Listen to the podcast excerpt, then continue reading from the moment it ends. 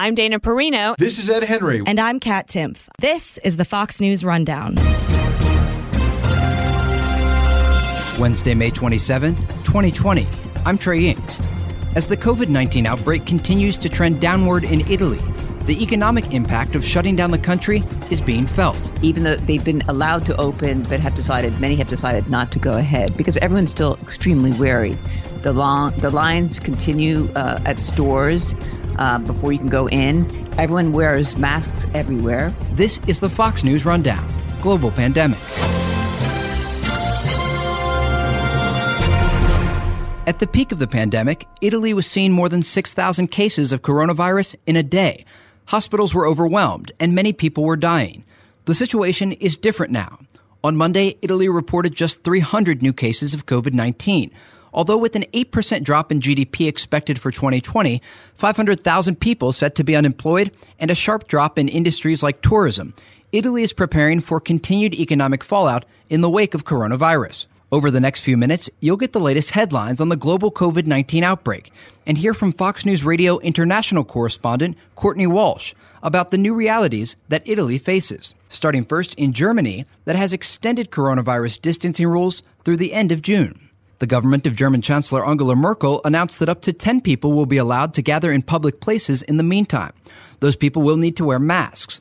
Germany has seen more than 180,000 total cases of COVID 19. Now to Spain, that was hit hard by the outbreak. The country is still having days with more than 1,000 positive cases, but it's also facing new pressure to reopen. Protesters gathered over the weekend about frustrations that cities like Barcelona and Madrid are reopening more slowly. Like other locations, analysts worry the economic impact of the coronavirus shutdown in Spain will be long lasting. Finally, in Switzerland, officials are warning about a second wave of COVID 19 that could result in up to 5,000 deaths. So far, the country is reporting over 1,600 deaths. The Swiss government eased restrictions earlier this month, reopening schools and businesses with guidelines in place. The move has been described as extremely risky, as other countries have found it specifically more difficult to have classrooms full of students that could easily spread infections. Finally, to neighboring Italy, that saw hospitals overwhelmed and deaths skyrocket in the early days of coronavirus across Europe. So, what does it look like in Italy today? I'm based in Rome, and um, so it's never really been the epicenter, which was up north in the Lombardy area, Lombardia. But here in Rome, and I would say in general in Italy, there's sort of a feeling of relief. This is Fox News Radio international correspondent Courtney Walsh. People are back on the streets after several months of lockdown.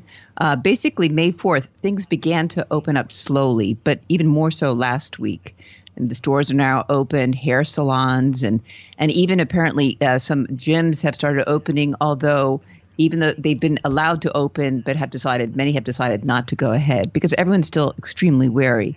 The long the lines continue uh, at stores uh, before you can go in. Everyone wears masks everywhere.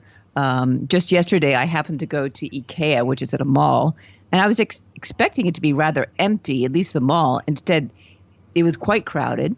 Um, but wherever you wanted to go, I just went to IKEA, and there they take your temperature, and if you're not wearing gloves, they um, give you gloves, and you're not allowed in if you don't have a mask. So uh, basically, you know, there are some major changes here. Um, you know, Italians are used to kissing and hugging and stuff like that. we don't do that anymore. Uh, the Absolutely. parks are open. Yeah, well, the parks here are open, and small groups can gather, but it's you know you're picnicking at a distance. You're not you're not walking with somebody with arms linked and so forth. And also, churches opened last Sunday, and again, there's it's a big difference because there's no singing because they, apparently that's a considered not a healthy thing at the moment. And the communion is served by priest with gloves, latex gloves, and masks, and and even at the Vatican, um, when you we had a, a visit for journalists recently and the guards were wearing their you know suits and taking temperatures to get into St. Peter's Cathedral. So basically, things are continuing. There's a lot of fear of uh, peaks and things getting worse. Uh, they've uh, excluded, like in Milan, where there've been lots of young people gathering. They've uh, they've decided to stop serving drinks after 7 p.m. in some areas. There's a word I don't know if you if it's very common in the states. It's called movida, which is actually a Spanish word, uh, and it was used in like in Spain and Madrid after the Franco regime when all the kids would get together, the young people go out in the streets and start partying, And so there's a lot of concern in Italy about the movida, young people going out, uh, kissing and doing what they, you know, not being healthy, not respecting social distances, sure. and then reinfecting the parents. But so far, things are looking pretty good. Yeah, I think it's interesting you note the cultural differences. I mean, I think that's a, a big problem in a number of countries around the world. We've seen it in Israel, obviously the Italians as well, but just the way in which people greet each other and the way they interact. Not to say that Americans aren't uh, greeting each other in similar ways, but it's this sort of deep rooted cultural interaction that I think people are having to get used to a change. And it'll be interesting to see how that comes back to normal in some areas and if, if others decide to change the way they greet and, and say goodbye. I wanted to ask you about the current caseload in Italy. We've seen a trend downward, and it looks like the positive cases that are popping up are still maintaining around a few hundred every day. Is this accurate? And, and what do the hospitalizations look like? How does it look by the numbers?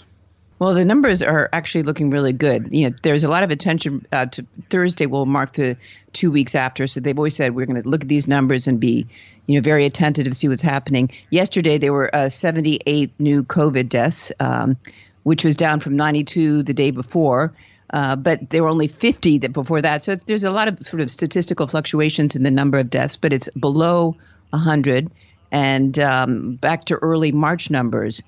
The new infection rate also remains extremely low. Yesterday, it was uh, there were 97 new infections, and, and uh, uh, mostly in the area of Lombardy and Piedmont up north. So they're encouraging numbers, but again, over almost 33,000 people, Italians, have died, which, if I'm not mistaken, is the third highest in the world after the U.S. and Britain.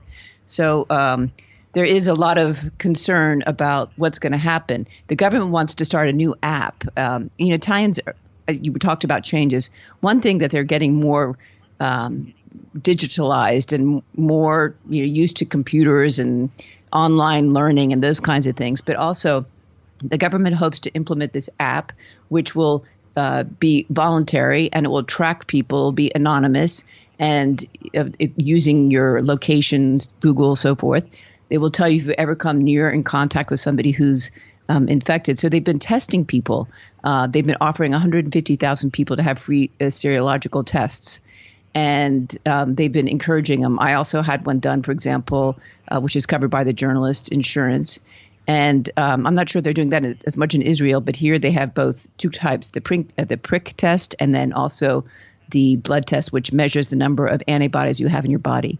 And these are uh, quite common. And um, again, the government is very attentive. Every day at 5:30, the journalists get the numbers in a chart uh, under embargo. At six o'clock, there is a an official communique, and they've we they've said many times the Prime Minister Conte that if he sees the numbers in any way picking up, they're going to renew the lockdown. So hopefully, they're going to remain in this direction. You've been listening to Fox News Radio international correspondent Courtney Walsh. We'll be right back. You mentioned the internet and the way people are connected. And I wanted to ask you are Italians like we're seeing in the United States working from home? And in terms of the economic impact, we know that this is of massive concern. The Italian government is predicting a sharp decline in GDP this year. We do know unemployment numbers, like many parts of the world, are spiking in Italy. So, what does the economic future look like for Italy in the wake of the coronavirus outbreak?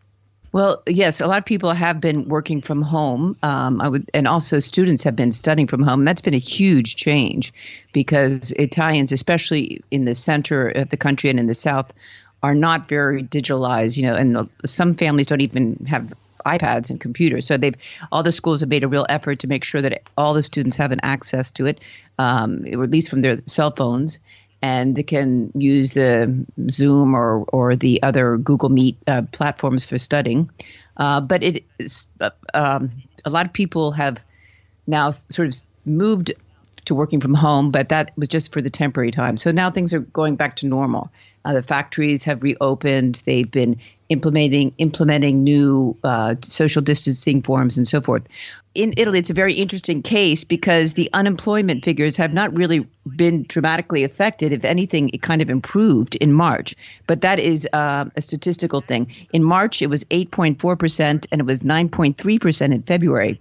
Uh, so what basically happened is that pro- once this the, the, COVID crisis hit, the Prime Minister Conte uh, had a decree. It was called the Italy Cure, and uh, that was in March. And he basically blocked all uh, firing of pe- of workers for 60 days originally, and then it extended for five months. So basically, nobody in Italy could be fired until after mid August. So uh, those workers who were not needed uh, and who could not work online were put on unemployment insurance, and apparently almost like five million went on unemployment insurance. So it, it's interesting to see the economists have estimated that had the government uh, not put in this decree and the uh, employers were able to fire as they wish, and those five million were put on were fired instead of putting on unemployment insurance, in uh, the unemployment rate would be something close to, to 30, 37 percent. But um, unemployment, so at the moment, is it's bad, but it's it could get a lot worse. You mentioned the GDP falling. In fact, it's expected to fall 9.5 percent this year. So it's a it's a big problem. But today, fortunately, there's been news of a huge injection, finally, uh, by the European Union uh, into the European economy. It's going to be a mix of grants and loans and sort of guarantee uh, guarantees to member states, which is equal to like one trillion euros, which is like 1.1 trillion um, U.S. dollars. And Italy is getting a lion's share of that. They're going to be getting almost 200 uh, billion about half in grants and about half in loans. So um, they are getting the most of the share, and then Spain after them. So it's really important that um, Italy takes these steps to invest this money wisely. So we'll see. The prime minister has promised to invest in st- infrastructure and in sustainable energy sources and and reform justices and taxes and so forth. But we'll have to see. Certainly. And and finally, how is Italy preparing for the possibility of a second wave? You mentioned people are afraid that the coronavirus could spike again in Italy. So what are Italians doing and what is the government doing to make sure their citizens are safe? Well, uh, you know, as you probably know, Italy has a public health system, uh, which over the years has actually they've reduced uh, spending in order to uh, limit their deficits, and because Italy has a huge one of the highest uh, de- uh, debt to GDP levels. So what they the difference is now that people realize that they cut too much, and so there's a I think what to prepare for the second wave, they're really making sure that investments continue in hospitals uh, and in they're getting more money for uh, people who've graduated with medical degrees to do their residencies, and they're also making an effort to um, at schools, for example, they are timing the kind of way that school, children will be going back. The elementary and the nursery schools will be uh, done in a particular way, and high schools will be um, both in campus, on campus, and in online as well. So they're preparing for what might happen. But you know, Trey, interestingly enough, I watched an interview last night with this Italian virologist, her name is Ilaria Capua, who now teaches at the University of Florida, who said that she believes that if Italians continue with what they, you know, her the so-called good behavior with washing the hands and wearing masks and keeping the distances, then perhaps a second wave here can be avoided. Uh, she said because it's not really a question of weather. It's not the the virus doesn't change if it's hot or cold. Uh, it does come in waves, but she thinks that if Italians maintain what they've been surprisingly good at this period, it could be that it would be avoided, but we'll have to see. The other thing the government is planning to do to prepare for the second wave is to um, take better care of the environment. You know, it's not. It's sort of interesting to see that the places that were most hit with the COVID were those which were the most industrialized and polluted part of the countries, and uh, so they're going to make an effort. Prime, Prime Minister Conte has said that he will make an effort to really push for green and more bike lanes and uh, electric cars and so forth. So, working on the environment as a way to sort of prevent further waves of infection. It's great to see life is returning to normal despite some of the restrictions and guidelines that are in place to keep people safe, and that there does appear to be some hope at the end of this long, long outbreak in Italy. Courtney Walsh, international correspondent for Fox News Radio. Courtney, thanks again for your time. A pleasure. Take care.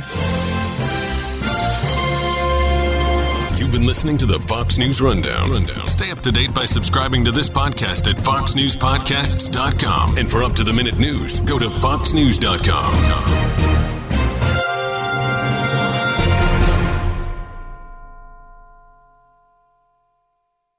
From the Fox News Podcasts Network, subscribe and listen to the Trey Gowdy Podcast. Former federal prosecutor and four term U.S. Congressman from South Carolina brings you a one of a kind podcast. Subscribe and listen now by going to foxnewspodcasts.com.